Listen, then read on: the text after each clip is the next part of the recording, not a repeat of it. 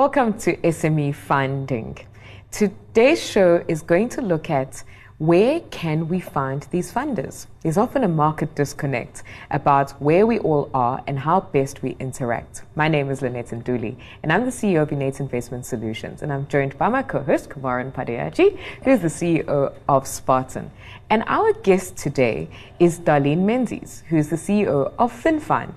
Darlene and her company have created a platform where you and I can now go and very specifically establish who we should be talking to in the first place, where to find them, and what it is that they are specifically looking for. Darlene, welcome to you, and it's a pleasure to have you on SME yeah. Funding. Good to be on the show. Thanks for having me. Yes. So, Darlene, FinFind very specifically is a marketplace that puts um, us as business owners as well as the different lenders in the market in one space where we can also see each other's wares, as it were. Am I correct in understanding that? Yes, essentially it's an online one-stop shop for the providers and seekers of small business finance mm-hmm. to be able to interact.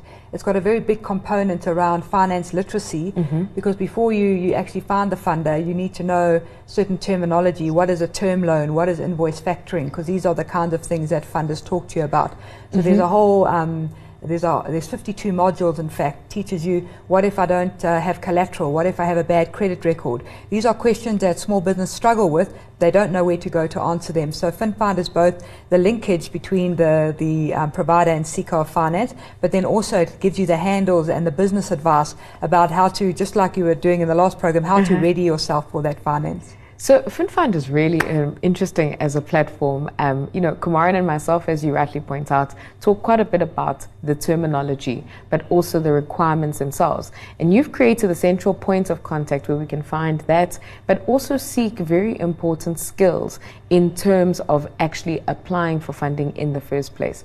What do you believe um, are the biggest um, deterrents for young businesses um, in applying for finance in the first instance? Because based on what I saw there, there's quite a number of funders.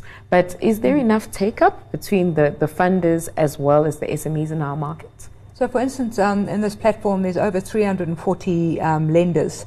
Um, across all um, um, all avenues. So we've got government lenders, private lenders, angels, VCs, etc., niche lenders, mm-hmm. specific sector lenders. Mm. So as you say, there's no um, there's no shortage of lenders, mm. and I think the, the the argument on both sides, entrepreneurs are saying they can't find the lenders, or the lenders are not lending them money, yes. and on the lender side, they've actually got too much money to lend. They can't find the pipeline of all of the actual isn't businesses. The, isn't the problem perhaps fit? And and by that, let me expand a little bit.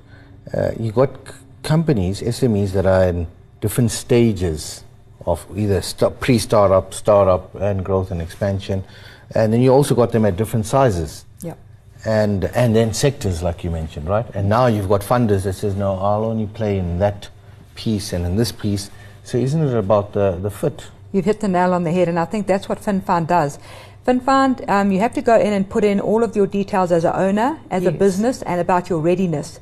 And as you put in all of that information, it starts to match you with those lenders. So if you're in a hmm. specific, you're a black woman-owned business in construction in Gauteng, with this many staff members, with this turnover, looking for 500,000 expansion finance. As you keying that information in, the system is filtering you to only the lenders that deal with those specific areas. So, so it saves the entrepreneur time. So where's the mismatch part? Because the people that are matched and, and fit in terms of the system, or whether they do their own research on, on the internet or whatever, you're not using a port, whichever way, they're taken care of because there's a fit. At least there's someone to talk. Where's the gap? Where's the What's not happening to the people who are not fitting? As well, what is that gap? Okay. We, which, well, which, which category is not fitting? Okay, so let's say two things. First of all, the major area of, of, of I don't know if you'd call it no fit, but the, the challenge is, uh-huh. is finance readiness um, speaking to your last your last program. So you might you might meet um, all of the, the, the criteria in terms of being in the right sector, etc., etc. Mm. Early stage. Early stage, or you, you, you, you actually you might be later stage and you might fit where they need you to be, but you don't have all of your documentation, your financial statements, etc. So that's one mm. area.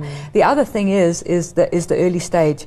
We've got about 55 um, uh, lenders or products for startups. Startups are our biggest request. So the majority of requests that come in is for startup funding, then Hmm. for funding equipment, then working capital and um, expansion finance. So it's those guys that are turning over between um, 0 and 1 million that are that are looking between about 100 to 500,000. We've got about 30% of the of the total that are looking there.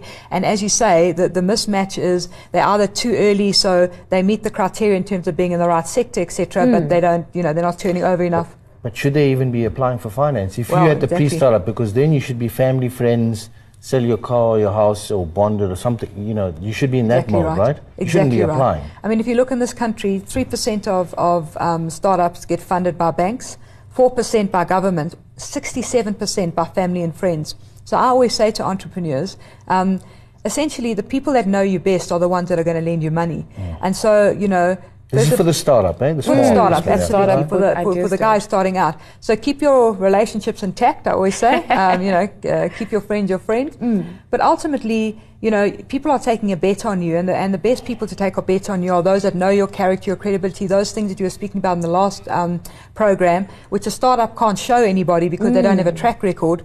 But their family and friends know who they are, what they can do, you know, their diligence, their, their integrity, etc., etc. And that's how you've got to start. You've got to start taking a little bit of seed funding, um, build your way forward, start showing some credibility. And so, So it's really fascinating though for me that there's, uh, in spite of that, there's 55 products, as you say, within that space anyway. For startup. So, you know, Kumaran, maybe one of the questions maybe you could help us with is, you know, if people are not necessarily borrowing then from family and friends, but they need to go to a financial institution, what would they typically need um, 100,000 Rand to 500,000 Rand for then, in the first instance, that they perhaps couldn't ask another individual for? what they need the money for in the beginning is probably for some kind of infrastructure, right? Uh, Mm. Manufacturing, raw uh, material. Could, could be could be for some that first bit of equipment. Mm. Uh, this is pre-revenue, right? This is at that pre-startup phase. It could be often it is to pay their own salary because now they're out of a job or they're leaving a job Mm. by choice, and so that also is a deterrent to say, listen, I need this first five hundred thousand, and you look in the line, you see, but most of it is to pay their own uh, salary bill at some point. So that's that's where the challenge is. That's where the And I suppose it's so difficult then at that point in time to actually ask family or friends to pay your salary, right? So I think that's probably why everybody feels like, well, if I've told everyone I'm running a business, I need to be perceived to look like I'm running a business and therefore borrowing money from business institutions and the like, right? I see. You know, my, this is my own take, right? There's not from any book or anything, but I see this is as a rite of passage. You know, when we complain that there's too much of uh, red tape in starting up a business, there is, and it should be simplified. But, But in a way, if you if you complain and can't handle that, you're not going to be able to handle the challenges of business.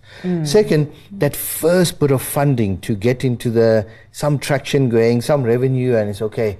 I'm a business. I've started. Yeah, the bicycle is going. That part is almost also like a rite of passage. Mm. The ability that you've okay, I've bonded my house, or I sold it, or I didn't have the house, I took it from a stokvel or friends or family, mm. and I've started and got to revenue. Mm. Then the formal funders will start to take you a little bit more serious. Yeah. Mm. I want to Yeah, go back to Dar- agree. I, I want to go back to Darlene and ask her a question related to the uptake of the pro, of the program as well as the platform with entrepreneurs. But I'll do that just after the break. We'll be back shortly. Please do come back and join us as we discuss the ins and outs of the process around making sure that you're matched properly to a lender.